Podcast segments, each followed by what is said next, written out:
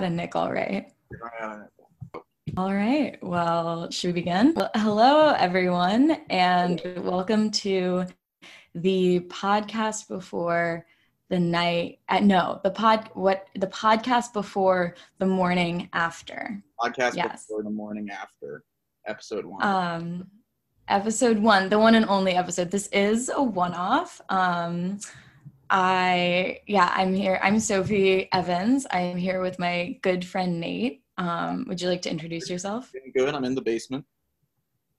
And yeah, we are two current Princeton students, both of us on gap years, which is exciting.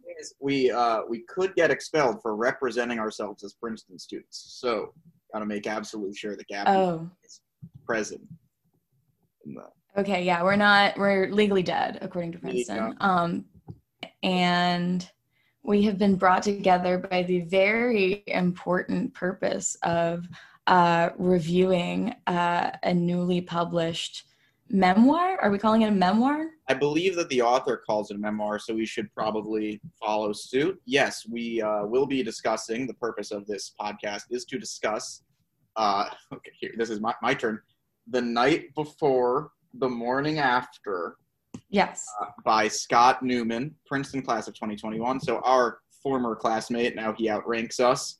Um, quick disclaimer: I uh, do know Scott. Uh, we met at some uh, CJL events. That's Hillel for you non-Princetonians. Hi, Scott. How you doing? I hope he's not. I mean, maybe he is listening. I have no idea. I mean, I hope he does eventually.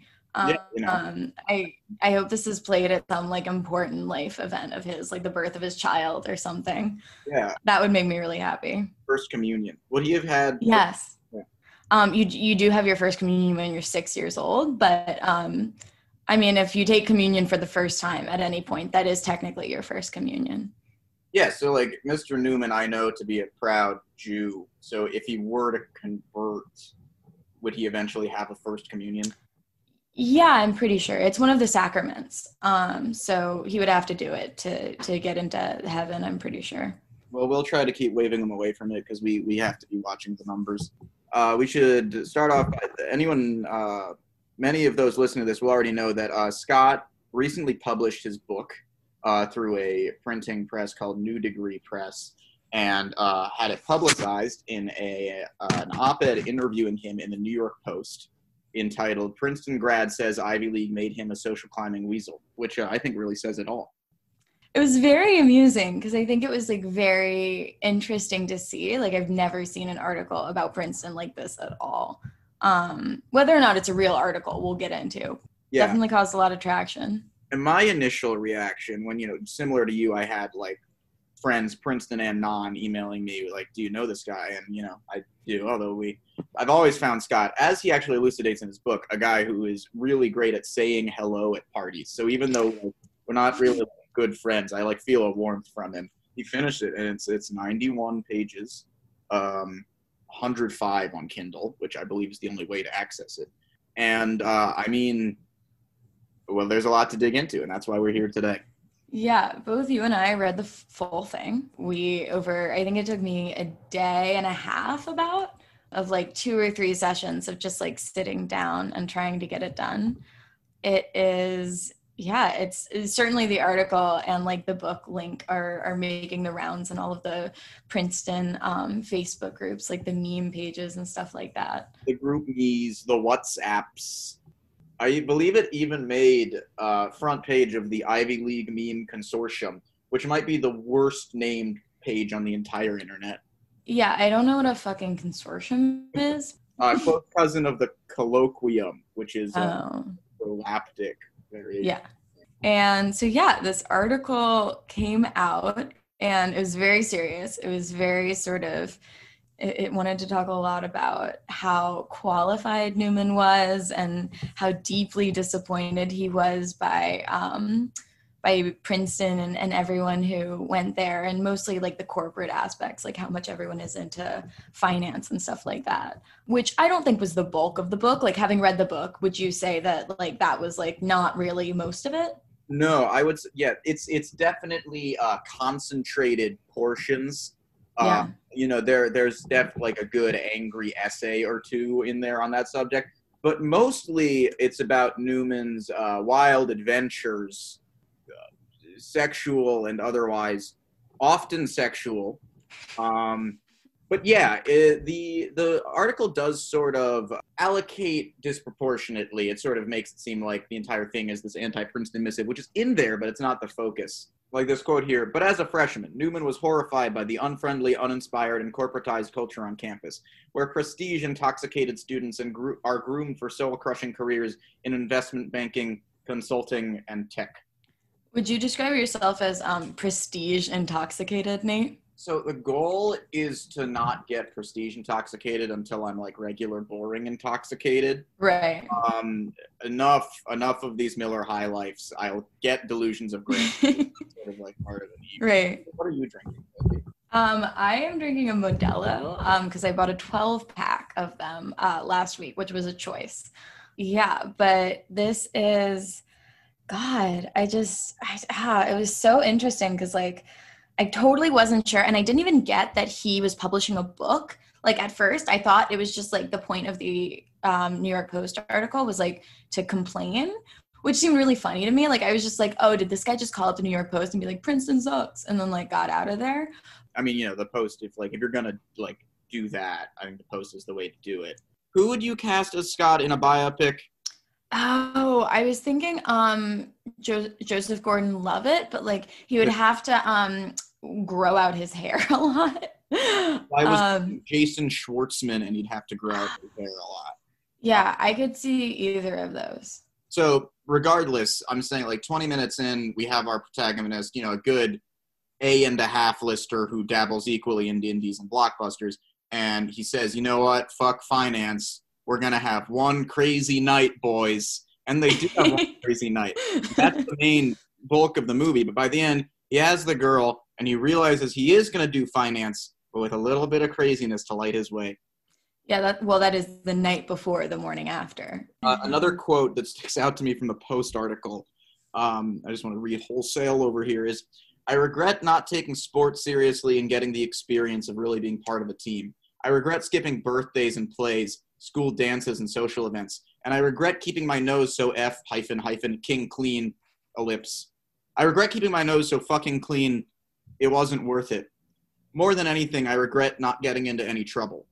So, an interesting thing here is that quote is wholesale from the book, but it refers to Newman's high school days, and the article totally makes it sound like college. So Mhm. that is uh, his description of uh, his high school days, and it's interesting because he's simultaneously not to spoil the book too much, although this isn't the first chapter. His document of his high school days in the book it confuses me a little because it's simultaneously this sort of thing like I stayed in all day studying. Uh, I, I was a shell but he also is, you know, like fucking great dominatrixes of all time, you know, women of poetry, uh, which I am jealous of uh, as a reader. Uh, you know?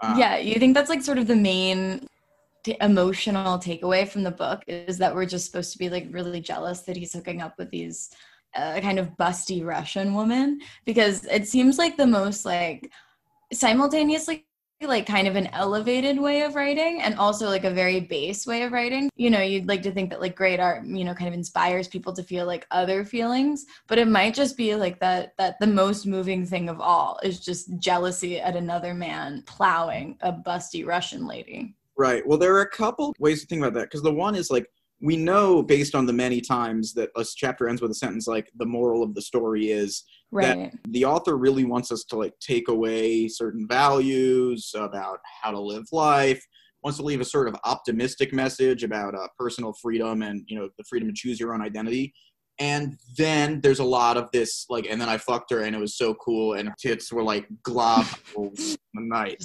Bouncing like crazy.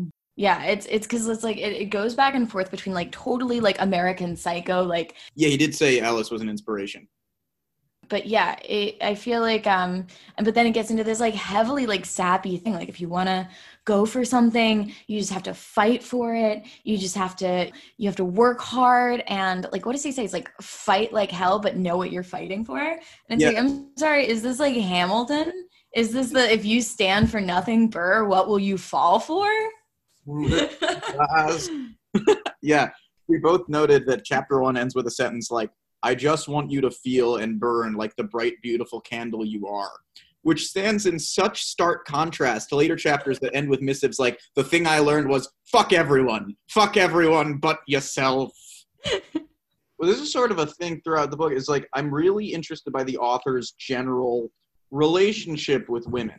Uh, you know, he ends up saying things like, um, generalizing like the most there's a sentence somewhere in there that's like the most successful girls are the ones who know exactly how to wrap a man around their finger to manipulate to etc like it's sort of like admiring but also alternative in 2020 he like deeply claims to admire kind of like manipulation in its female form because he kind of sees himself as a male manipulator you know or he sees someone uh, that himself as someone that's very easy to like read people and and go up to them. And so to kind of claim to be a feminist or claim to you know kind of exist in the modern world in a certain way he claims to embrace the same qualities in women mostly just comes off as and the way you can tell this is because anytime he mentions that a woman is like powerful or seductive he's like but i'm not saying she used that to get ahead in her career mm-hmm. and it's like if you really were like acknowledging that in any sense like you could say you know she was using it to get ahead in her career and you would be fine with it but you are trying to sort of portray this idealized female version of yourself but it just comes off as this like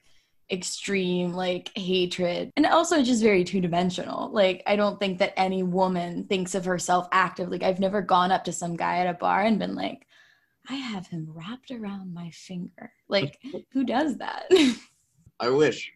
It's very american psycho which you know apparently he likes so maybe it's intentional should we should we just go kind of point by you know start with the introduction? I feel like um yeah, this has been a long book really unfolds in an interesting way because I felt like it got it, it, it developed more like twists and turns. I think that the tone of the first three or four chapters were so much about sex and you know hooking up and uh, sort of living life on the wild side, and then it kind of made a hard turn into how much he wanted to get into Princeton and um, work towards that. And then at the end, became a lot about traveling and sort of his fascination with his like fellow worldly, like specifically male travelers. Yeah. And the men who it's important to note get absolutely loving portrayals. Um, both the women who always have a caveat yeah, I mean, well, if we're gonna, uh, yeah, let's start making our way through the book. We can start right the fucking foreword. I think I think the author did a great job picking it. Wait, Nate. Okay, before before okay, if I know you already know what it is, but if you had to guess, like from what genre the foreword would be for this kind of book, like what would you guess? Would it be exactly this, what it is, or would you would you guess something else? My first guess would be would be a quote of this kind from an R-rated movie as mm. a PG-13 one. Mm-hmm. If I didn't know this exact quote, which would always and forever be my first guess for the foreword to this book. I was just thinking in my head, I was like, what I thought it could like I in my head I was like, oh, it could be a quote from like Taxi Driver um, it could be, you know, any sort of like neo noir movie. And then I was also thinking that maybe it could be like something really pretentious and literary, like my own senior quote, which was the Vladimir Nabokov quote um, Don't cry. I'm sorry I lied so much, but that's just the way things are, or something like that. Like so pretentious and awful. Like I really. Ugh, I, I, I really cringe that, that that I put that out there actually surprised that Newman doesn't ever refer to Nabokov. You know, he's got that. I know. So wait, yeah, would you like to reveal what the for with the um epigraph? Uh, unless that's the one on the tombstone, but I um, it's probably also going to be on his tombstone. To be fair. Yeah, the the the first uh, the epigraph of the book is life moves pretty fast. If you don't stop and look around once in a while, you could miss it. Which is, of course, uh, the most famous line by the titular character from Ferris Bueller's Day Off, and uh, was the central quote binding the four minute speech I gave at the climax of my bar mitzvah ceremony in 2012. Yeah, I, that is. this is this is going to just to go tiny bit more detail on this. This is going to get morbid, Sophie, but that's okay. The thesis of my speech was basically, my brother died a year ago, but I'm in a band. and as Ferris Bueller would say, and as Flora refers to in Exodus whatever when Moses crosses the sea. You can laugh. If you around once in a while, you could miss it. My parents cried, so I mean that's that's all we needed. oh my god. That Ah, I would pay money. Does someone have this on video? I wish. Yeah, unfortunately, some of us had to settle for, um, you know, grainy photos. So And, um, photo album, me with my braces and my shirt that I gave all my friends that said I jammed with Nate at his bar mitzvah with a picture of a bass because the royalty free T-shirt company didn't have a guitar. very important question. Do you have one of those T-shirts still? And follow up question: Can I have it? I would love to give you one of the shirts. They probably exist in a storage unit somewhere. Okay. But if you want, I can, you know, stop the recording and yeah. So now it's five hours later. Um, Nate went to um, I don't know where. is in West Orange. Okay, West Orange, New Jersey. You found a shirt. We're all good. But yeah, that quote, absolutely insane. Yeah. I mean, just fantastic. Where do you? I don't mean this to be a loaded question. Um, Okay. I'll put my cards on the table. It's it is my favorite movie, and that's probably unshakable. Where do you stand on Ferris Bueller's Day Off these days? Okay, interesting. I would say between the ages of I never saw a John Hughes movie like growing up when I was like a very small child. So I was first introduced to it by my much older cousins when I was like 15 or so. And then from then on it kind of became my comfort movie because when I was in my teens, I went very quickly from um sort of like parents being really overbearing and demanding to know everyone I hang, hung out with and calling their parents to make sure it was okay to very rapidly not giving a fuck. So I was just like going out all the time and partying and and you know having fun. So so I never had that sort of like wholesome like teen fun that you're supposed to have. So I think that made me like that like comforted me deeply. I'd say that that wholesome teen fun never existed in real life, like No, never. as it does in John Hughes movies. Yeah. I don't know. I think that like for a specific age, it's like just the right amount of darkness. I think that there is this sort of like overwhelming implication that like Cameron's dad is like beating him every day or something and there are all these problems with like Ferris's family and their, you know, sibling rivalry and et cetera, et cetera. But like it's not really that present. Yeah, Uh, and and I think that actually Newman probably got a lot of his sort of heavy moralizing from you know such media. yeah. Well, because the dream that like Ferris presents, and I think Newman wants to be true, is that the person who knows what to do to have the most fun day can, at the end of the day, turn to the camera and say, "And by the way, life philosophy is is as simple as this." Philosophers are not often like very fun people, is the thing. So like They don't Yeah. like perfect lesbians like Matthew. that's yeah, exactly. They don't look like perfect lesbians like young Matthew Broderick. yeah the reason i like i said it's my I, it's definitely my number one favorite movie and like i've like thought a lot over the years i first saw it when i was 11 which i think is like a normal age and i've i've had like the wrestling with the fact that um ferris bueller is a bad person which like i Um, was when i was 11 but i uh you know i think it makes the movie richer because you know it's about like cameron like realizing it's not even like cameron realizing that he doesn't need ferris. It's it's like i think a very like real lesson of it's like characters like ferris can be really fun and they aren't your life coach. And, and Newman should love it because it's your sort of classic like Nick Gatsby, you know. yeah exactly. Um, there's a i recommend uh youtubing uh john hughes's director's commentary. Like you'd be surprised especially because hughes is like the ultimate i mean he's a genius but he also is like the ultimate chiller for reagan and i think like really believe like everything his character is represented he, nonetheless there's like a lot in uh th- this commentary about how like it was totally like intentional that like the viewer like realized like ferris is like iffy um, Mm, interesting. Yeah. But yeah. And then I feel like I feel like the first sentence or like I maybe it's like the prelude or whatever. It starts with um in, in Newman's book, this is a true story, whatever the hell that means, is like very like Pharisaian, you know? at the almost directly from Fargo. Which uh, Really? yeah, Fargo starts by saying this is a true story, uh, et cetera, et cetera, like boilerplate, but it's not true. Which of course, Hmm. um, which of course, you know, brothers messing with your head again. exactly, fucking weird. Those dude. wacky brothers. I idolize them so much, and I if I saw them in public, I would cross to the other side of the street. I like, uh, they're so dark. And then he says uh, it's a love letter to um, various types of personages. Of all the delectably fun foolishness, it's an ode to the carousel of women, booze, parties, actors, musicians, magic, madness, and wonder that have filled my uh, Newman's days. Uh, it's a toast to the douchebag, Sophie. It's a toast to the assholes. It's a toast to the scumbags, every one of them that Scott knows, for the first few chapters. And then Yeah. it sort of derails into sort of minutia of getting into college. Yeah.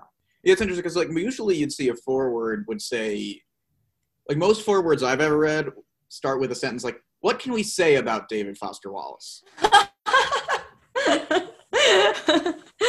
um, and then the foreword says a lot of things about David Foster Wallace, and then at the end they're like, I guess there really isn't anything to say about David Foster Wallace. Three David Foster Wallaces.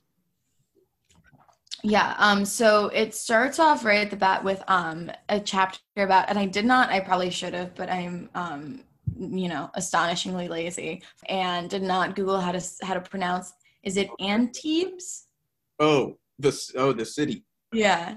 Should we undo it right now? Yeah. Maybe you can Google how to pronounce Antibes. Um, Antibes. Antibes. it Uh, probably isn't Antibes, okay. but maybe. Oh, oh, oh. Wikipedia has a listen button. Thank God. Antibes. Oh, Okay. good. I I don't know how to do that. Antibes. Okay. Um. So chapter two, Antibes. Uh, yeah, I think it's in France. Is my whole comment. Yes. Yes. Yeah. Uh, so Newman's journey in academia and sort of life and travel starts with him heading to Antibes to go to a French summer camp, um, which I also did. I went to a French summer camp when I was 15. It was nothing like what this sounds like, but um, I can see the appeal. Did you learn forms? We did not learn forms. I took a class with a philosophy professor named Raphael, who was, in hindsight, was definitely like 23 or 24. I thought he was like 30 at the time. But he was adorable, and I would just look at him from afar. He went to the Sorbonne. He was, I think, a, a, lecturer or like a graduate student there or something like that. And there was a big wall hanging up of all the um, professors' pictures. And on the very last night of the program, I stole his picture, like from the wall. Like I just took it. That is a fun story, and it shows the difference between you and the author of The Night Before the Morning. because yeah. Should we get into what he did? uh, let's get into what he did with Valeria. Yeah. So it's uh, so he goes for two summers. Um, and the first time he says the moment he knew that it was really crazy was when he hooked up with this Russian girl, and then the Russian girl wanted to be his girlfriend and he turned her down and so she had a quote unquote like ukrainian goon punch him in the stomach and then the three of them like started drinking together uh, which was like the like wow this is gonna be uh, a crazy summer you guys We're never gonna forget this one. i know it does sound like the first uh, uh like the line like 10 minutes into any any summer camp movie Yeah, he and he and Valeria ended up uh, hooking up in a hotel, a hotel in Mid- quote a hotel in Midtown that I had booked using Hotwire.com, which was just such a stunning sentence to encounter in the middle of what was a very erotic story. Yeah because because i think that like Aunt Antibes, the chapter was very much like okay like whatever like you're having fun at this you know french summer camp you go back the next summer you're doing all these silly things like you are you know this person that grew up on the upper east side you're clearly privileged you clearly have a lot of money and he kind of mentions like oh i met this woman named valeria on on a flight and we talked and you know held hands and whatever and it was it was very crazy and i was like okay well maybe he's just like mentioning this because like it adds to the whole atmosphere and then this third chapter which is valeria is just like it starts when i was 15 i fucked a 40 something year old russian woman i met on an airplane named valeria And yes, it was all above board and consensual. And then he goes on to, uh, you know, describe it. The laugh turned into an orchestral moan that echoed through the night, straight into the ears of Dr. T.J. Eckleburg. Uh, before I keep reading the quote, it's important I say to the listeners that um, T.J. Eckleburg hadn't come up before No, and also he's not a real person. Like he is just the eyes on the billboard. Like he does not have ears. Uh, straight into the ears of Dr. T.J. Eckleburg. I can still hear the steady thump of her breasts as she lunged forwards, then receded. That rhythmic symphony that reminded me just how lucky I was to be with this beautiful woman. I will say that I admittedly do not have very large breasts, but I don't think my breasts have ever thumped against anything. Maybe like if I was hit with a tennis ball, you could call that like a thump, but It's very like Austin Powers. Like I imagined her like whipping out of is a bustier the right term for the apparel I'm thinking of? yeah, I'm thinking of the thing with the fembots where she's just kind of pivoting and like shooting him. The breasts as weapons, sort of. Yeah. You know, hand grenades of sorts. Yeah. Um, I would just like to point out what he had on when he met her, which was green J. Crew shorts, a navy Henley, a fake Rolex, and his quote unquote signature jewelry, which was just a necklace and some rings and a maybe like a bracelet, which is just like jewelry. Like that's not anyone's signature jewelry. That's just what jewelry is. Hey, I'll uh, prepare you my signature uh, McDonald's a meal. Uh, special just for me. Uh, and it's like a quarter pounder. It's, it's quarter pounder. That's what the Travis Scott meal was like a cheeseburger with no toppings besides the cheese, uh, extra salted fries, and a Sprite. Like that's like a subpar order. On a similar note, one of my favorite things in this section was uh, here on page 18 in chapter 3, Valeria.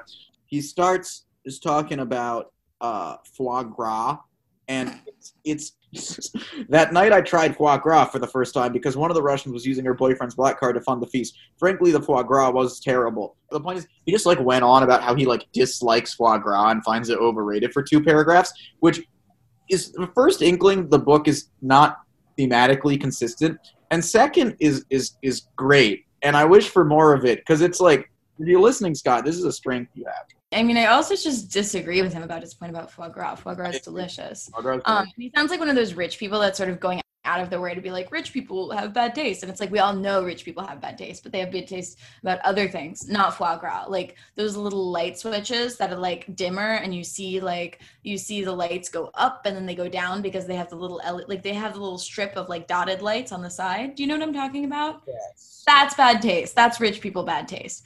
But foie gras is not rich people bad taste. tasty. I mean, that that duck went through a lot. Yeah, no, that's just torture at work. That's your tax dollars. Like that's like if say I'd never heard of foie gras and I heard that like there was a meat that could only be eaten when the animal was like really, really tortured.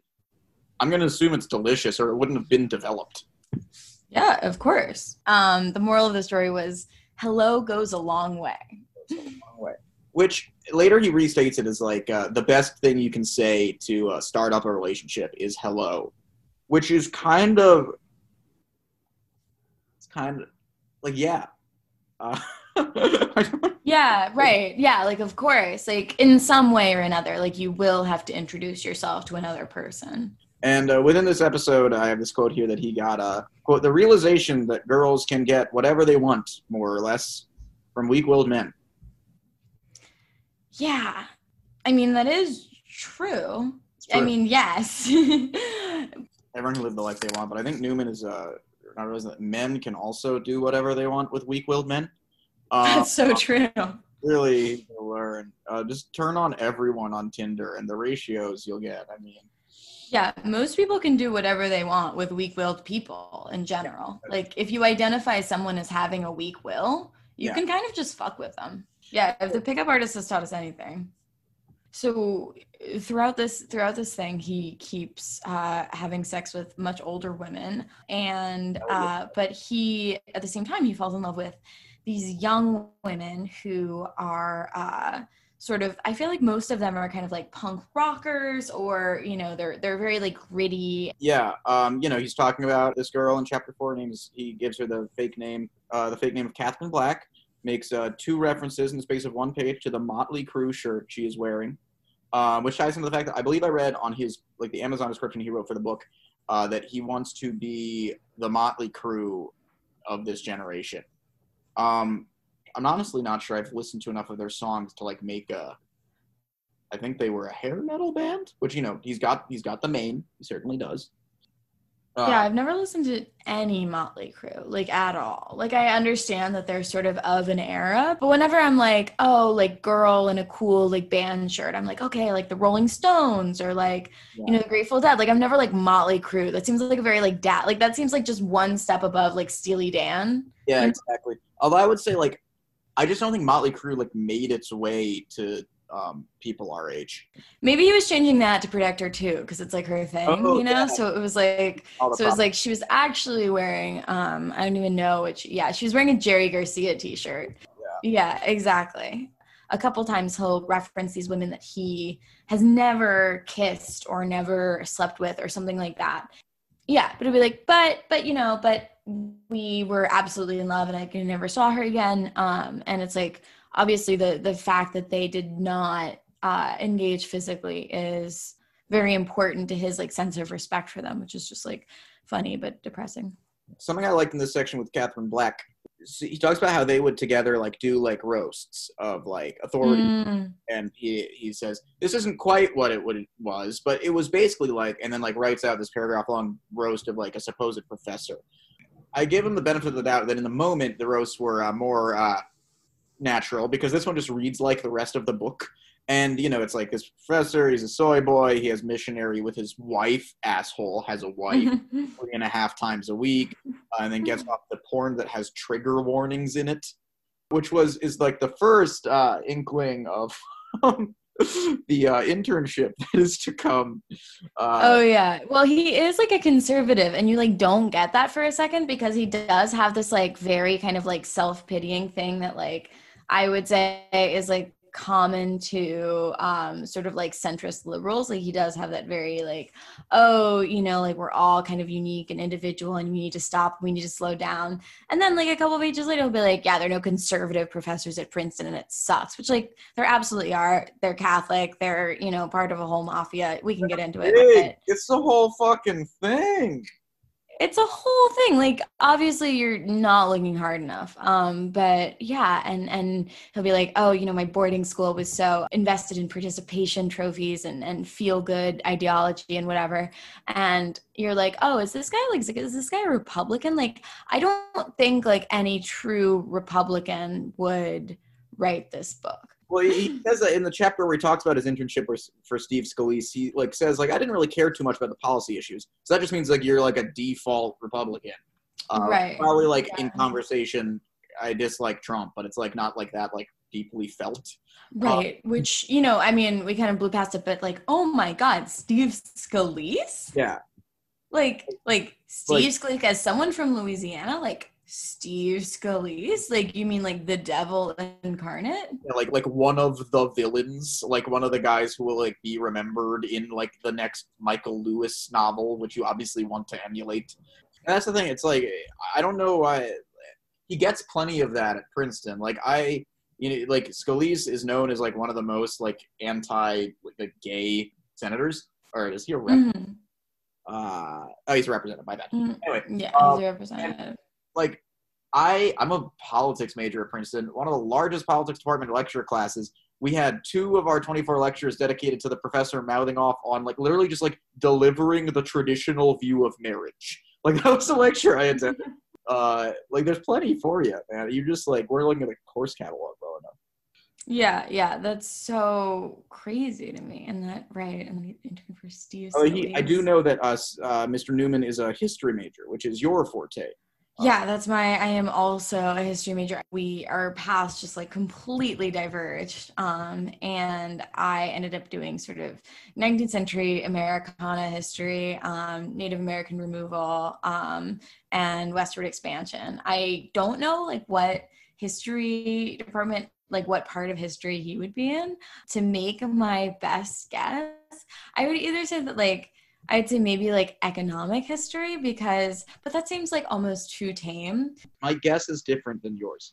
Um, What's your guess? my guess is that his specialty has been in like some early warrior civilization, like Sparta Hmm. or the Visigoths, and he just like, Yeah, I could see that. Or he's like deep into like Russian like existentialism and he only does sort of like academic philosophy history. Oh, which is the most i mean talk about like economic history at least it's you know markets shit like that's real. Um I'll, I'll be the first you know i'll come out and say it. Are not supposed to say that the economy is real but it is. Um uh but i would say that russian you know nihilism is certainly not real so. So then we got Yeah. chapter five, the boarding school years, which uh, I have this uh, quote here uh, referring to his boarding school, which you and I both took note of, uh, which was quote, by the time I got there, it was soft, an unfortunate byproduct of leftist feel-good participation trophies ideology. Which actually ties into the topic we were just talking about. A critique I think we share of this book is that he's always so angry, which I think like yeah I don't think it's as in line with his role models like Bukowski and like Jack Kerouac and Fitzgerald as he thinks it is. Like they like loved things.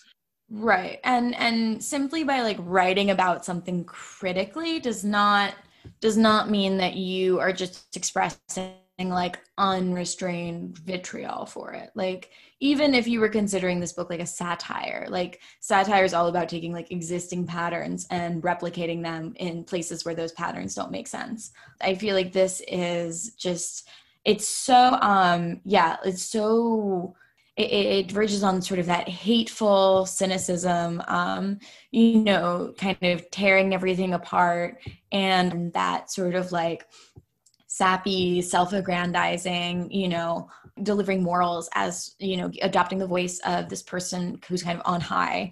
Um, and it's it's like neither uh neither of those of the writers that he mentions kind of really falls into that category at all i mean yeah i think that like I, I think that they are and, and and they don't use writing as a place necessarily to expel all of their like thoughts and feelings but it's sort of a, a place of uh respect and like taking in um opposing ideas and sort of weighing things at the same time and things that are not understandable. I think that like one of the things with newman is like, like everything is so understandable to him. Like he is 22 and maybe 21 when he wrote this book and like he gets it all which all you know i feel like yeah No questions anymore. even if uh, newman does find things to appreciate it's because he's like figured them out and managed to deconstruct them and managed to sort of figure out how they apply to him and how like they help him and help him live his life in a way that he likes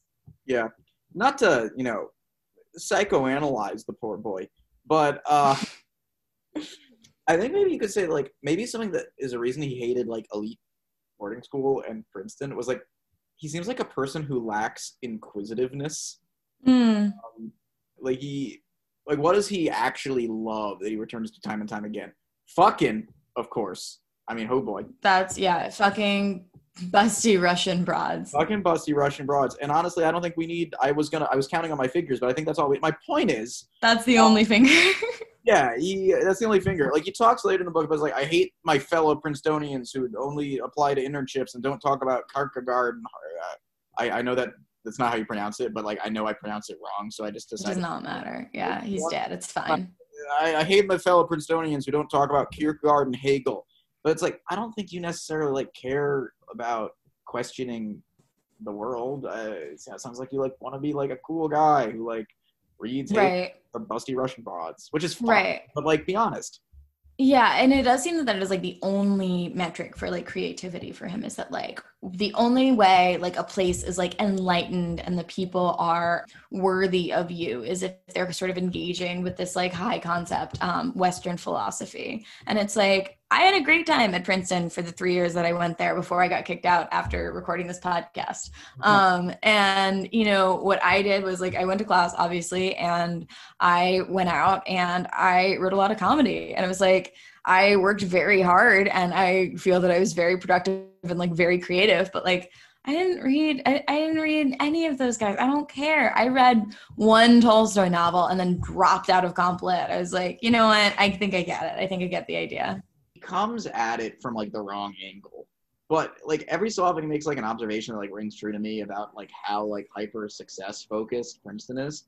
Well, that's like only one element of it. Like it's you know it's seven thousand people doing a bunch of different things. Yeah, it's so irritating to me that that very legitimate critique is coming from someone who is sort of involving it in his own um in in this sort of it, it that that it, this book is sort of representative of this greater narcissistic fantasy and this you know kind of convoluted like these all these sexual escapades and things where it's like there is a very like legitimate critique in here but it is just so deep like why did it have to come from this? Like why did it have to Why be overshadowed by the rest of It this makes you wonder if the book is almost uh, a satire, which it isn't. But like, no there's a chapter later on which like my note uh which is like there's the chapter that is like his uh business today field trip which you know business Mhm. today being um princeton's largest he claims uh, Mhm. i think we're you you and i are in the largest one of Mm. princeton's largest undergraduate extracurricular clubs which is a business finance the magazine. anscombe society um no go on So he went on this like big old trip on behalf of business today, like talking to corporations to get them to fund the Princeton magazine. Fine. And it's really boring to me, this chapter. Just like step by step, like how to get on a plane, how he like made his pitches and then like returned to the hotel room. And like I find it way less interesting than when he's fucking Russian broads. But he's totally into it. He even says point blank, I loved it. So it's like Right. yeah, no, it's interesting to me because like at the core, you know, he's so critical of this and then you actually get, you know, whatever it is, 70% of the way through the book, according to um, Kindle. And you find he's like, oh, I actually love all these things. And you're like, wait, wait, wait, wait, wait. Hang on. You love business today? You love, you know, setting up meetings with CEOs and pitching your projects to them? He loved it, which is really just, you know, it, it's so contradictory and and so many of so much of this is so contradictory chapter seven, Paris. This is the one where he explains uh, bars.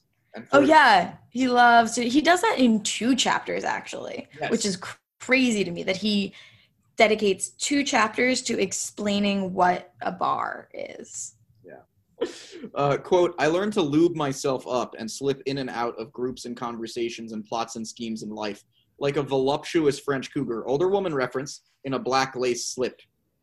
So um say to us, look, I'm not trying to queer everything, okay? That's Mhm. not my bag. sure What does it say to us that he imagines himself as the voluptuous older woman here?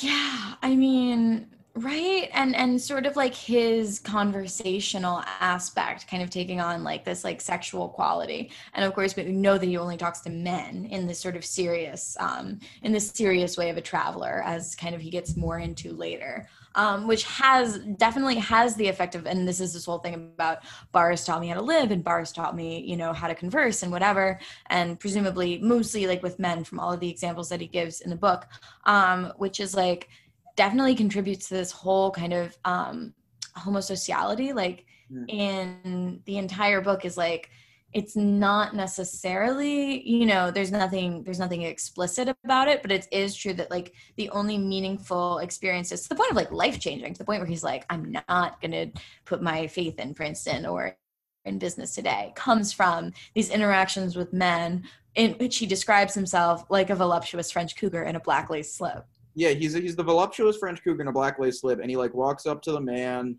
who's wearing sandals and like smoking like uh, camels, and this man bestows upon him the worldly wisdom.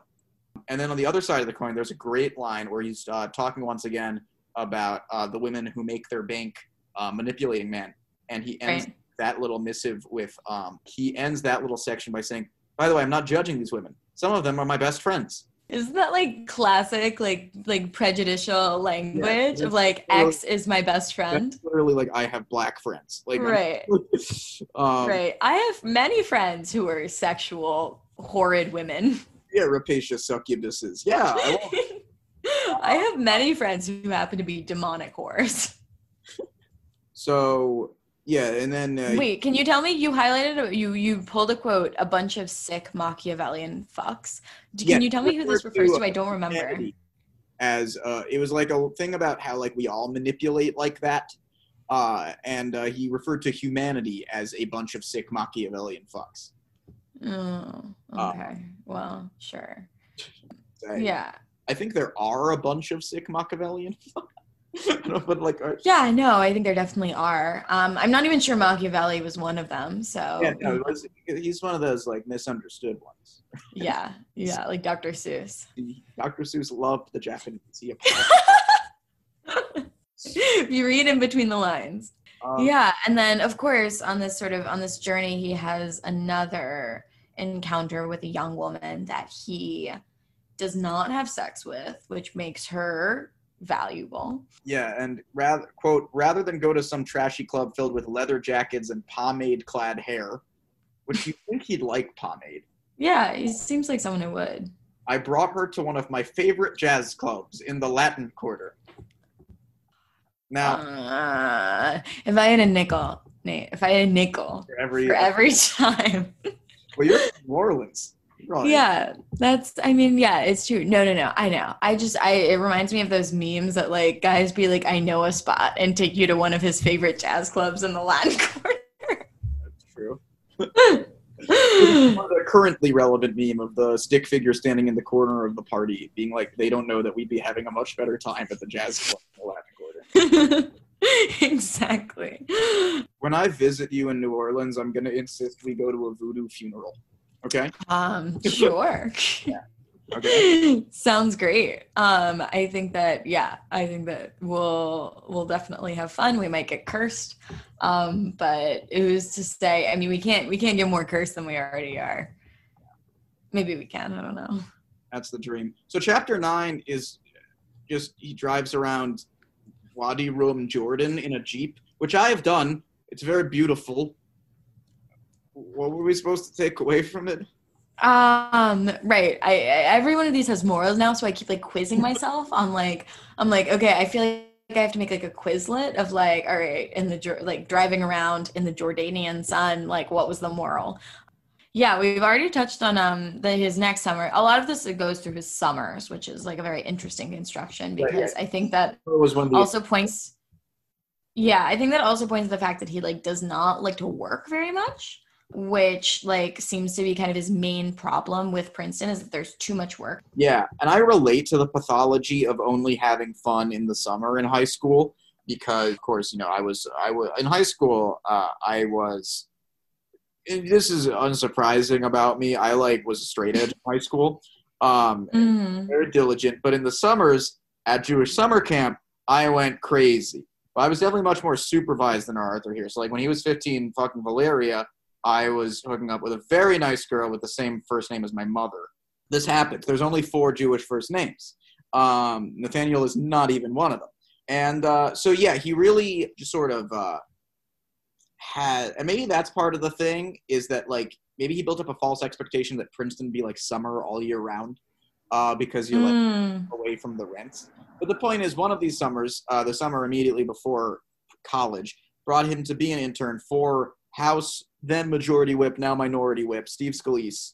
Just like one of one of the bad dudes, one of the ones where it's like you know, like us good leftists, we have to like keep a certain distance from constantly shitting on conservatives so we can keep up our, right our cool. But like this guy, like is the devil. We can, you know, it's it's still like chill to say. no he's the worst yeah and i thought it was really funny that like the new york post article mentioned he was like that uh the newman described him as a real life frank underwood and i was like okay interesting like maybe he has some insights about you know his kind of behavior and like what terrible things he did and then i read it and it was like only literally because he was majority whip like and occupied the same role in congress as frank underwood did fictionally You know what I like to do, Claire? I like to go play a professional baseball game and get shot. I think I got shot on. yeah, I think he did. That was right, right. Um, they they punished his character. They punished him by punishing his character. Oh, oh, uh, very brief. Uh, Kevin Spacey, like a year after he got canceled, made this video where he was like making like bake like baking something in his own house, talking the Frank Underwood voice, being like, "Look, people said I did bad things, and perhaps I did, but you love to watch me do bad things. So why don't you let me back into your life? After all, you never really saw me die. And it was like Kevin Spacey doing this like weird double speak thing to like try to win back the public's heart. that is so insane, but I think that is sort of the logical conclusion of the Underwood persona and the reason why we shouldn't overuse the fourth wall as a storytelling device. Ferris Bueller was a fucking antecedent of that. Yeah, of course. But you know, didn't go too far. Yeah, the scariest part of that uh experiencing that video I just talked to you about was uh, the comments where people are like, "Underwood's back, baby." it's like Underwood never went. We just got rid of a pedophile. But um that's so funny. Um yeah. Well, I would love for in the biopic eventually for Newman to be played by sort of an aging, kind of one foot in the grave Kevin Spacey. yes. Well, I was thinking like the other it's like for him to be played by the Newman, uh, who you know, right, sort of that different physicality. Uh, right. yeah, yeah. I think he could be played. Uh, yeah, I think that like it could really be up to um the sort of screenplay adapters interpretation of it. Like I think it could be, you know, sort of a very goofy kind of a sitcom style. Yeah. Um, or it could be like one of those things like Pen 15 where it's just clearly like a like a child um, I think it could be a cool reverse Pen 15 where instead of like adults doing it with two children, yeah, it's a child and then a bunch, everyone else is adults. Yeah. One thing I had a note on this chapter, which is like his like last summer between high school and college, was like he there's another like sexual escapade, and he talks about like this crazy hot girl who's desperate to fuck him, and then she says, uh, she's on birth control and she begs him not to wear a condom, but he is responsible and wears one anyway. Which like fine, totally realistic event. I don't doubt that it happened mm-hmm. his life. But what purpose does that serve to the book? To like tell us he put a condom on. yeah. God, jeez. I mean, I get it. Like that is like the only part in the book where I kind of understand where was like, oh, like you know, women are so alluring and mysterious and whatever. And when he said that, I'm like, yeah, women are feral and some of them want you to do insane, like risky things. And it does not make sense, but like, you know, whatever it is, uh, it's, it's an impulse. And, but him totally ignoring that and being like, but I wore one anyway. I'm like, okay, like, I was just like, all right, you've spent all this time mysterious and captivating women are. Like the least you could do is not wear a condom when this woman asks. Like, you gotta go that far. It makes me wonder about like the missing like going to CVS for Plan B chapter, um, where he could right. Yeah, I've been picturing just a C, an in, like a CVS kind of interlude, like you know when those interludes in like old timey um, movie theater where you could go to the um, go to the counter and get popcorn, like you while there was like a little music playing or whatever, and there was a countdown. I've been picturing one of those in between each chapter, but but the little design is him like as a cartoon going to buy um, Plan B and like STI medication. yeah, let's let's all go to the lab.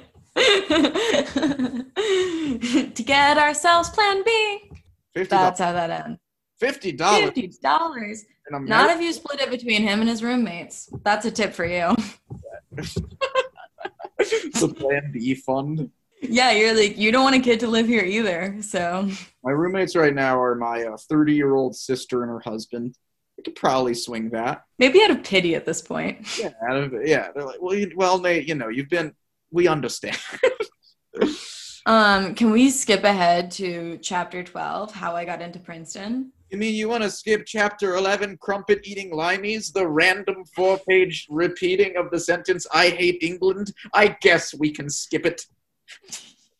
um, yeah, yeah. Um, long story short, he got detained in England, and like Julian Assange and many other great men, he uh, he was held in a detention center because he didn't have a visa, and then was sent back to New York, which was very funny. Yeah, and on the ride home, he he watched quote a movie I found fantastic, even if the critics didn't. And I got asked the question, what was it? I know you, Nate, and I know that you will be thinking like on your deathbed, like what oh, was the movie? It's like, true. I'm ready for it to be Daddy's Home. Yeah, no, I think it should be um Step Brothers. Um so wait, can I just list yeah, the full so we built up to the moment I would love to tell you about all the colleges that Newman got into and didn't get into. Okay. In total, I applied to nearly two dozen colleges and was admitted to 19. I got into Pomona College, Go Vanderbilt University, Brown University, Williams College, the University of Virginia, Wesleyan University, Cornell University, Dartmouth College, the University of Pennsylvania, Duke University, Columbia University, Northwestern University, Washington University in St. Louis, Georgetown University, Hamilton College, Claremont McKenna College, McGill University, and Middlebury College. I was waitlisted at Harvard and the University of Chicago. I was rejected from Yale University, Amherst College, Swarthmore College, and Stanford University. I was gonna say it's badass on Swarthmore's part to Yeah, no, it's very cool of them. So yeah, he you know some im- impressive stuff here. Um, which you know once again gives the lie to uh, how much he flagellates himself for spending so much time uh, working to get into college. But uh, you know his friend Jenna, a Slovenian girl who was and remains extremely fond of him, came to New York all the way from Europe in December on a yearly trip, but he couldn't see her. He was too busy. It broke his heart a bit, but it was the discipline, the game. As a player, he had to respect the rules. And then I also have the quote: "Fellatio had yet to conclude." But I don't remember where in the book it's from. No, I think you could really put it, just drop it anywhere, just sort of say there was no fellatio at this point. it could be real fellatio, or it could be his constant fellatio metaphors for. Um, Oh, that's right, because he he uses like a like a, a lot of dick sucking metaphors for trying to get into college, which is also kind of a homosocial thing because it's the thing he wants most of all. yeah, Um, and he is prepared to sort of, you know, exchange sexual favors and, and engage in sex acts for it, which is kind of it kind of puts too high a premium on dick sucking, which is not difficult. Uh, yeah. But uh, I agree. Yeah, no, I mean, right. I mean, a real seasoned pro, like what are we like three hundred dollars? I don't know. You can you can tweet at us or something um, if you know how much a blowjob goes for. But I would not say that it would sort of be worth the money. yeah, it's an interesting thing. Like back, like in high school, uh, when I would you know bro out with my with my guy friends and you know be like in the closet by, uh, you know, we would like play a game where it'd be like X person, how much would you pay? How much would you need to get paid to suck their dick? And you know, if they're hot, Mm. the real answer would be like I don't know, like five dollars. I could use like, but, you know, I I was in the closet. I had to be like You're like quid pro quo, my friend. a hundred dollars. Um, and then when Scott finally got into Princeton, uh, he imagined himself as Bruce Wayne in the worst of the ten Batman movies, The Dark Knight Rises. But it was, you know, Does Suicide Squad count as a Batman movie? uh, it's a good question. I don't think I'm the right. I don't know. Who makes those decisions? I the board. The- I don't know. Yeah, yeah, the trust. Mayor, the trustees of Princeton. But Suicide Squad is just like bad. Dark Knight Rises Yeah. is like um like it, it thinks it's good i think there's a lot uh, one of the book's defining chapters is uh, chapter 13 the college essays i never submitted Right. my favorite uh, from his one uh, so he gives us a couple essays that were prospective college essays that he didn't end up using um, one of which was titled i have no identity and uh, it talked about how he was not you know he won he was nose to the grindstone hitting the books to get good ap scores but he'd prefer to be spilling beer on fellow guns n' roses loving concert goers here's the thing guns n' roses the entire time you, me, and Scott have been alive have been awful. Slash quit. He's back now, but like when we were applying to college, he quit. Axl Rose has no voice. I'm right there with you. Well, it doesn't say that they're at a Guns N' Roses concert. It just says that they love Guns N' And Roses. they- and that follows them around. no, they're they could be at a Jimmy Buffett concert, but they prefer Guns N' Roses. but he is spilling beer. Hey. hell, Yeah, he is spilling beer on them. Maybe that's because he's a Guns N' Roses hater. Mm. He's sort of doing it purposefully. like maybe he knows they suck. True, that's true. Uh, yes. and then college, chapter 14, college. Lists all the Princeton eating clubs. Forget Um, Tower. I triple checked. Uh, which you how know, dare if he? forget one that like makes sense, but like Yeah, um, there's one passing mention of my own club, Terrace, um, which was uh, I don't know. And he's like, he's like, yeah, maybe you can find drugs there or something. But then later he says uh, he's complaining about college because he says the parties end at 2 a.m. and there's very little drug use. Oh, I wanted to bring up that uh, he has some. Uh, so some Princeton students re- read this or read the uh, uh, preview of it on Amazon and did uh, did uh, post their reviews, which were very exciting. Um, one of them said, uh, Social climbing is bad, but his writing is even worse. The content in the book, factored with the author's background, make me realize we need to tax the rich and start a revolution to topple the oppressive system of American of American orthodoxy spearheaded by the elite, which is wordy and like a lot. Like you could have just said that it was bad. Um, but I thought it was very funny that like I think that um, there was kind of a campaign on the socials to sell this book or to you know post this or that you know maybe that the kind of press would generate people you know buying these buying this book. And uh, the reviews have not been great.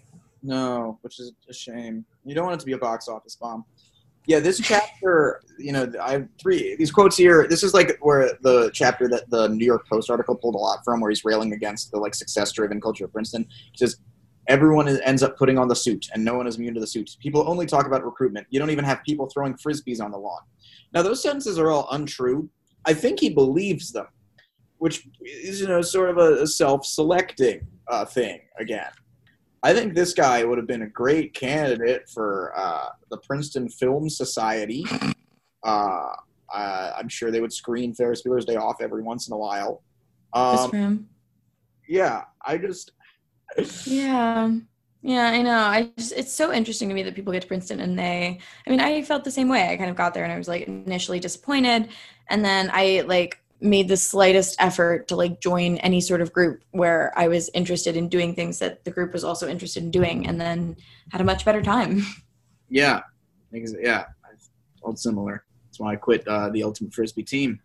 You quit? You were not thrown out? I quit. I quit. Hey, hey, hey. they don't cut. If they cut, I would have been thrown out. No, the, the basic thing uh, was, you know, like Ultimate Frisbee was invented in 1970 in Maplewood, New Jersey, by three Jewish high school men, including Joel Silver, who would later go on to like executive produce some Marvel movies. So you know, it's like the it's the sport for non-athletes. And then when I get to Princeton, and the Princeton Ultimate Club is like the most like fratty people at Princeton, and they forced me to do a disc, which is bending over like a hog and drinking like four beers out of a frisbee without coming up for breath. You know, you know me, Sophie. Oh my god. there, I can relate to uh, you know the, the dislike of the the the prestige orgasm. Although, uh, you know, the, there was also sort of an erotic asphyxiation thing in the from the from the hog. Yeah, and then he sleeps and he does some business today, which we kind of already got into, and sleeps with a recruiter, which is also seems very problematic. Um, recruiter in Princeton in a vacant Airbnb.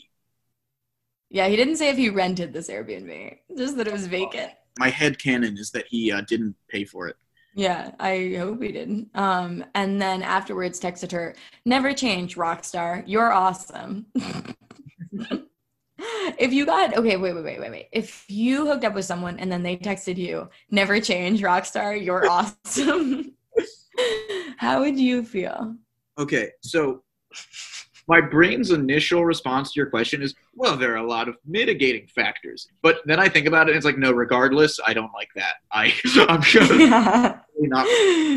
Uh, yeah, that makes me like truly like I would feel like my vetting process for like like hooking up with people would just like bump up three times to yeah. I am sure that they would never text me such a thing. Yeah, let's make sure of it. Makes me wish uh, you and I hadn't both read the book so I could text you that just to fuck with you, see what your response. Oh, God. Well, yeah, someday. Um, it'll be sort of a 51st date situation. Yeah, someday uh, one of us will forget and we least expect it. Never change our Yeah just like the night, you know, the night before one of us gets married. It's sort of just, you know, send yeah. off a little text. Never change, Rockstar. You're awesome. And we kind of snap out of it and, you know, go, what are we doing here? Fuck. We have to go back to the vacant Airbnb where it all began. can we talk about the sentence, the Oh, following wait, sentence? wait, wait, wait! Before you say it, I, there's a little little thing I wanna. Okay, here's what we're gonna do. Okay, let's pretend. Okay. Let's let's pretend we are starting a a. This is the beginning. Okay, the last Mhm. hour and 47 minutes of conversation didn't happen. Yeah. So today, hi everyone, welcome to the podcast. Uh, today, Sophie and I will be uh, discussing this really nice quote from uh, this book, uh, "The Night Before, the Morning After." Uh, Sophie, do you want do you want to read the quote? Because I think we there's a lot of I material. would love to. Billy Joel's Piano Man strikes at the very heart of human interaction. Wow. um, Nate and I both separately highlighted this and posed the same question, which was, does it? Does it? Yeah, I apologize for the. I just got so excited. Um, Yeah. Oh God, no, I'm right there with you, buddy. I just I read it and I was like, yeah. Oh, d- d- does it? What about it? Is it the waitress practicing politics? Is it? Well, this is the thing. It's um, it struck a big chord for me because I once had like a 30 minute uh argument with like people when I was like 16, trying to be cool, and the question was um, does the line "they're sharing a drink they call loneliness, but it's better than drinking alone"? The question was, does that line constitute wordplay? Can you. Billy Joel enough to say that those two meanings of the word "lone" are wordplay, or are they the same meaning, which means it's just redundant? Yeah. No, I I see what you're saying with that. It seems like just a metaphor stacked on top of a metaphor. It seems like a metaphor sandwich. Yeah, yeah, it's two, and it's like they're they're not quite. But what strikes the very to ba- back to our larger question of you know after my Yeah. question, uh, what what is it that strikes the very heart of human interaction? Is it when they put bread in his jar and say, "Man, what is he doing?" Because Billy, I, I just want to know because he he he doesn't go on. Uh, it's like the Yeah. top sentence, and then because like I know Billy Joel is the piano man. I know that because when I was five and I first heard the song on a long car ride, my mom started elbowing me, saying, "See, see, he's the piano man. He's talking about himself." But is Newman the piano man? Is he is he the the Yeah. is he the businessman slowly getting stoned? Is he a real estate novel? Right. I don't I also don't see why the question, man, what are you doing here is in that song because obviously he's playing he's the piano man. This is his job. Yeah. it's pretty obvious what he's doing here. That's another thing. It's like okay, so like real estate novelist. The question being like the idea being like okay, so like he's like writes novels when he's like selling houses to people. Um, yeah. Like is that deep? Not a job, but okay. Not a job. yeah, it's like okay, so if Billy Joel's Piano Man strikes the very heart of human interaction, like what happens? It's like a bunch of people separately drinking at a bar and occasionally like saying passive aggressive things to each other. Yeah, they all suck. It's sort of the forerunner of It's Always Sunny. They're all just kind of Piano Man. Yeah. Which he's the only one that's there to entertain them. And they're all asking him to sing them a song. They're all going, sing us a song, you're the piano man. And then they going, what are you doing here? I mean, they're all clearly alcoholics because they forget. I mean, they they ask him to sing a song and then they immediately forget. They stuff single dollar bills in his grubby little jar with his their grubby little hands. And they're like, Man, what are you doing? yeah. What? And okay, so uh I was Hmm. with all of Newman's flowery descriptions of his lovely time in bars, whereas Piano Man is a very bad time in a bar. It's sort you know, it's another concept. That's true. That's true. It also doesn't track in that sense. But yeah. And and his although Newman's does sound like I mean his experience does sound like bad because he talks about all these various types of people that he's seeing, like the tech bros and the finance bros and the whatever. And uh he does notably use the word barmaid. He's like, you should always talk to the barmaid because the barmaid has a lot of stories. And he keeps saying barmaid, barmaid, barmaid. And at first I was like, yeah, that's a real word. And then I remembered that the word bartender exists and it's gender neutral. hmm So that was a bit of a shock. Um, yeah, it's antiquated. Similarly, when during that Germany summer, and my dad visited me, and it was time to uh, pay the check from our nice young female waitress at a Vietnamese restaurant. My dad went, um, Fräulein, Fräulein. And I'd be like, Dad, Dad, we, no one uses that word anymore. No, no, no, no, no, no, sir. That's very funny. um, oh, in the same chapter, he says, uh, "This is a quote that I genuinely loved, but but I don't know how like how sincerely. I don't know how like much he realized it was funny or good, but um, it was there is no such thing as a stranger, on, uh, only a friend whom you haven't met yet. I saw that on a plaque in a ski lodge once. oh yeah, so I just really enjoyed that. Yeah. The next chapter, Jack, is where he meets one of his male crushes. Uh, and he describes this guy, Jack, as uh, having a bunch of tats and rings, a vest with a shit ton of pockets in it that contain the secrets of the universe, black leather boots, and a huge pair of Dr. TJ Eckleburg's. Aw, it's back. Um, yeah, it's it. Yeah, he. So the arc is that he is went to college and did all the recruiting things, but now he is going to uh, bars, as in the case of the Piano Man, and he's also going to he meets Jack at uh, a music performance venue. Um, and then has this escapade with his friend in the next chapter, which is chapter 19. Yeah. Along the way to go clubbing, he reads obscure passages from his favorite novels out loud. I would literally push someone out of the car. Like if we were about to go clubbing and if they were like, hang on, let me read you um, my favorite passage from The Pale King, David Foster Wallace's unfinished novel. I th- think I would push them out of the car. A little bit of Foucault in my life. A little Margaret Atwood by my side. I know she's not obscure, but I have to Yeah, no, I mean, she's kind of, I mean, right. She, you know, she straddles. yeah, this is when I think maybe if there was any arc, this is sort of that's actually the point in the movie where he's like, wait, playing the business today route ain't my thing. I gotta go out and read Hegel in the car. Yeah. Do you think he's sort of priming this for some sort of like HBO show and not like an HBO show about how people are like sex criminals, but like a you know an HBO kind of um like a movie or something like that where it's it, I would say like Euphoria Yeah. meets um uh The Wolf of Wall Street. I mean, that's the dream. Right. Is is a Euphoria meets the Wolf of Wall Street. Yeah, and then he okay. Um, I think that we're nearing the end here, which is kind of surprising because it doesn't seem like there's any particular. I thought this ended pretty prematurely. Like I was expecting him to write, you know, his like JPs, um, and to you know do his work and sort of something to happen, and maybe like Corona kind of changed him around. Um, but no, he epilogue. Yeah. Where's the Corona epilogue of like Has I have been subsisting only on dirty martinis and um, bar nuts for the last four months. Yeah. Something we get to here is uh wait, where are we? We're on chapter 20 Yes. showers, whiskey, and Albanian mobsters. Oh, now the um, chapter titles are just uh, uh, nouns that happen in the chat that come up in the chapter. Very helpful. I had forgotten what chapter 20 was about until Sophie said the title just now, and now I'm back for Oh, he's back. the Albanian mobster.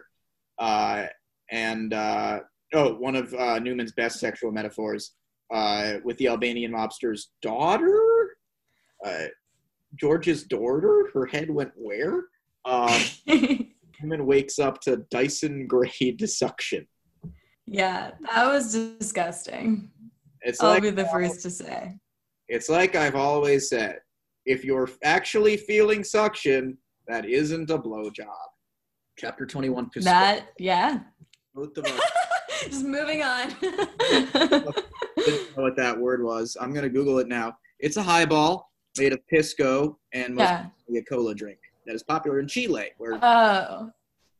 um, so there you go. You can't put that in a thing and not have me just go piss Piss. cola. Piscola. exactly. Yes, and so this is sort of where he figures out what he wants to do. Although he doesn't say what he wants to, much like he doesn't say what the great movie he saw was. He never says what he wants to do, um, and only that he has gone on this vacation and he has met these men that are brothers. It says it's, it uses brothers also in a very homosocial way where it's like we have forged a bond together through like almost getting frostbite. And he meets all these men that are um, very not cagey about introducing him to their friends although there is sort of this thing of like oh it's so not like princeton where people are very cagey and bad about introducing you and bad about turning you on to opportunities it's like yes there are differences between hanging out around a bunch of people socially and like being at a networking event where like it is competitive like uh, would you say that there is a difference between going to a network event and just kind of hanging out down the street, the same old thing? Uh, uh, Fuck up. Uh, really where uh, the homosociality comes to the fore. And you and I both thought of Ernest Hemingway, who is another author that uh, clearly taking a lot of influence from, though he doesn't name check him specifically. Sophie, have you read The Sun Also Rises? I had to read it in high school. I have read The Sun Also Rises. I love that book, but I had a weird. I mean, I it took me a while to appreciate it. Yeah, sure. I it did me too. See, what happened was when I was made to read it in tenth grade, uh, my professor, professor, Jesus, um, my teacher was a lovely, lovely woman in general. Uh, like personally, just like didn't like Hemingway, and so we just read like the first fifty pages before she got bored. But um, to uh, absolve that, she showed us the Hollywood movie "The Sun Also Rises," which is from no. like the fifties and uh, stars like the really attractive B-listers. Uh, so like the star is this guy Tyrone Power, who was like sort of like the Gerard Butler of his day. Um, Hmm. and it was so it was a it's a bad movie. It's a bad adaptation. And the root part is like so 10 minutes in so you've gotten like the normal opening of sun also rises you know he like goes to a party with brett you know they flirt a little and then boom flashback it's the it's the encampment in world war one and the camp doctor says to i'm forgetting the protagonist's name Jake. jake uh, the camp doctor says to jake well jake i fear it's the worst you're going to be impotent and the music well and it's just like Fuck subtlety. Fuck Hemingway. All my homies hate Hemingway. fuck the iceberg. fuck, fuck figuring. yeah, fuck the iceberg. That's so funny. Oh my god. That was so good. And Wow. that was school. I feel like that was like the number one way to learn. Yeah, I feel like um it, it's it's surprising how much like once you learn about homosociality in like high school or whatever like any English class as a theory, you realize that like why all books are the way that they are. Where it's like you think of like Pride and Prejudice and you're like, "Oh, Mr. Darcy's like fine when he's at home with his like best bro friend, but like he's terrible whenever he talks to a woman." Yeah. And you're like, "Oh, I get it." You know, like it all it all makes sense um, once like you're introduced to that like key theory which i was only introduced to when we read moby dick. And um, my teacher just said like very kept saying um, so the men are getting together and they are squeezing the sperm. They are squeezing the sperm together. And we were all like why are you saying this to us Mr. Dar, that kind of it's kind of what made Dar- Mr. Darcy hot though. So so right, he is he is you know kind of establishing himself as a Hemingway Heming Hemingwayian figure, um, which is interesting because I feel like Hemingway was like relied a lot like I, I don't think you can have Hemingway about, without the sort of like traditional masculinity and suppression of feelings and denial of one's own emotions, which does not seem like what Newman is going for at all.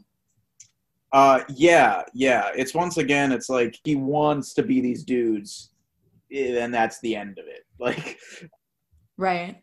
Yeah, and and I mean then the next chapter which is the night before the morning after where it's sort of like the night before the morning after is every night every day because there will always be a morning after when you regretted some things you didn't regret some things you have to kind of pick up the pieces and move on so you should just live the night before the morning after because there will be a morning after but that ignores the fact that some morning afters are have much better outcomes than other mornings afters he very abruptly ends the book. It's like you know, because like chapter twenty one is like one of the fucking adventures, And then chapter 22 is like, so this is what I've learned.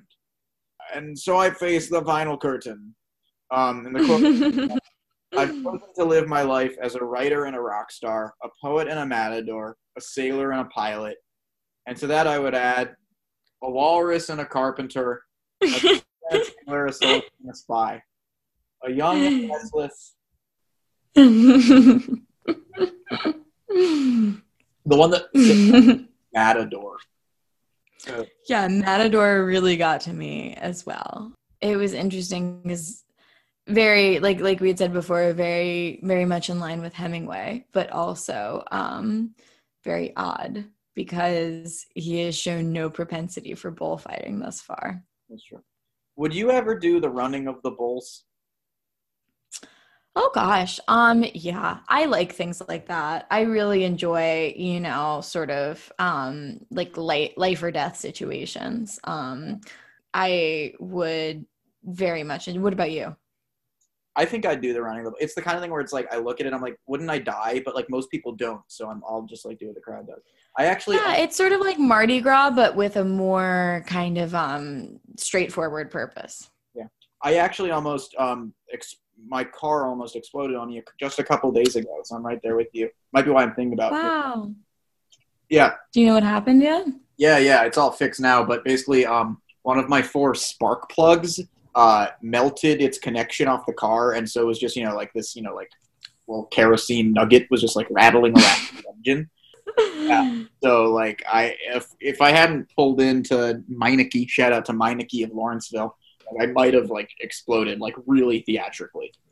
Whoa, very fun, very fun. Good good special effects, but only if you get it on camera. If no one's around to get it on camera, then it was all for naught.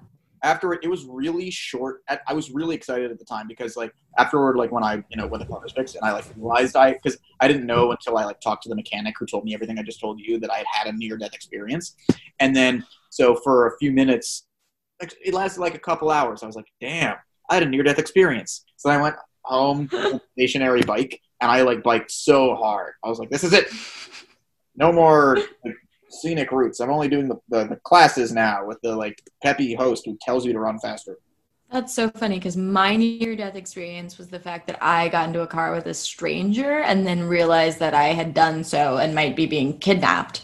Um, my friend was also with me, but he was useless. Um, and I, rather than sort of be mad or try to figure out like ways in which to stop my kidnapping, just like a couple years ago, I was just deeply angry at myself. I was just like, you fucking idiot. You got into a car. Like you deserve to be kidnapped. Like you deserve, like you, you know what? This is probably good. This is probably good. And just going on and on and on about how much I deserve to be kidnapped. Yeah, it's crazy what the brain. How old were you when this happened? Like 19. Yeah, I mean, I feel like I could probably be similar. yeah, I know, right? Um, yeah. So from this memoir in total, I mean, what do we have to? Uh, what do what do, what do we have to take away from this experience? You know, it's difficult to. Um, I guess we're kind of in an afterword now, so I would say Yeah. difficult to pick one central theme in a book as thematically diverse as Infinite Jest. I would say Hmm. that uh, regarding the night before the morning after, I just wish I could be more honest because, like, what I get from it is like a portrait of a guy who likes to take it easy and party, and that is his hobby.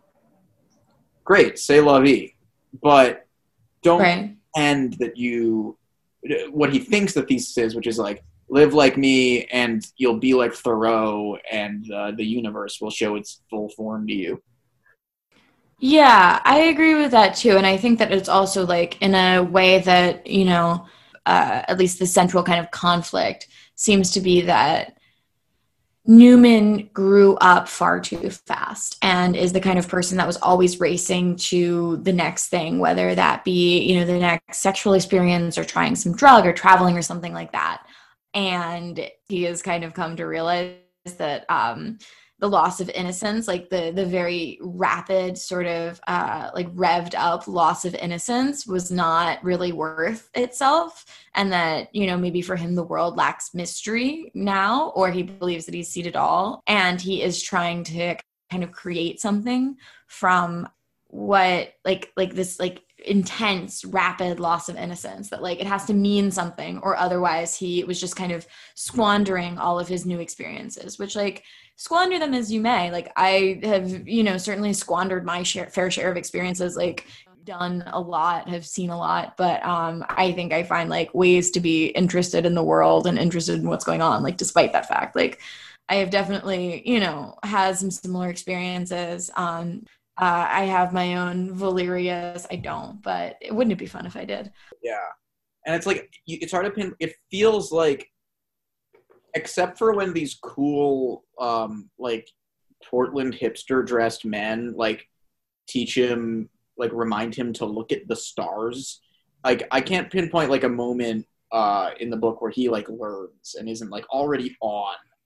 Um, and it's like he like it's sort of like a myopic view of the world where like you're either uh, Madison Cawthorn, Princeton Tech Student of the Month, or you you, you like drop out and like basically yeah. chauvinist. Um, right, and it's like where are all the people who kind of semi dropped out or, or dropped out of specific parts of Princeton? Like there are people who have maybe dropped out a little bit from you know rigorous academics or people have dropped out from you know specific eating club kind of things or people i mean you really can like pick and choose and just because you kind of drop off with something doesn't mean that you don't invest like tenfold or whatever in a completely different arena of life. Yeah exactly. Because it's like i don't think dreaded word coming up. I don't think newman would style himself as a nihilist but like he really doesn't like make a case that he like cares about anything specific other than caring to like for like sort of a American conservative view of personal freedom, which he like I guess could be a thing, but he doesn't like a, a, a articulate that as like a consistent philosophy. I just think it's all very muddled. Yeah, I wanted to write a book. Yeah, I know. I mean, it's it's just interesting to me because I realize I wonder if like this doesn't come out of a very similar Princetonian tendency. You know, he kind of rails against people going very corporate, but like does this not kind of represent this like very corporate tendency to commodify one's own like life and narrative? Like isn't this kind of just another form of like a college personal essay, but yeah. you know, trying to kind of sell yourself to the world as a specific kind of person? who has it all figured out because I think that's what college essays want you to do too. Like they want you to say that like I have figured out what it means to fail at the tender young age of 17 where it's like a lot of us have not like and we're lying to the common app which is fine. I don't feel qualms about that, but it does seem that he is commodifying his own life to a degree that feels like very appropriate for a Princeton student. Yeah. Yeah, it's very Princeton. What was your 500 word common app essay on? Mine was about making pierogi with my grandmother as a young Slavic woman. And it was about how my grandmother did not raise my dad. And my dad kind of partially raised me because my parents were divorced. But the three of us, and despite having like not like not the, closest like legitimate familial bonds, like kind of came together over making pierogi. Yeah, that's nice. What do you do with pierogi? Do you like dip them in anything, or do you like eat them pure? Oh God, um, I haven't been able to eat pierogi since I went to Krakow and lived with this woman named Anna who made me pierogi in a like a big bowl of heavy cream, hot heavy cream every night, which was disgusting. And I didn't want to offend her, so I just had to eat the entire thing every night. See, this is my worry for our friend Scott. Is I don't know a single topic he could like. Like that was so. I, I loved hearing you talk about that. It was sweet it was your family. What was your um what was your common up essay about? All right, it was like uh, it was about uh, the one thing was um my, my essay was about being a counselor to eight year olds at camp, and mm-hmm. I my first draft of it started with a sentence I never thought I'd be able to take care of kids, and then uh, like school guidance counselor who read over it was like Nate, this essay like sounds like you got a girl pregnant. Um, so I. so you're like, oh no. Maybe I don't see a lot of young dads on campus. So that might be sort of a new angle. Like it would not be hot if you were sort of like a dirtbag dad that was like trying to like pick up women with it. But it would be hot in the sense of like people would see you and be like, ah, like he's got it together, like stability, yeah, if I was you know. a good dad, like manage. Yeah. Yeah, exactly. Would you recommend this? Okay, what not would you recommend this book? What kind of person would you recommend this book to?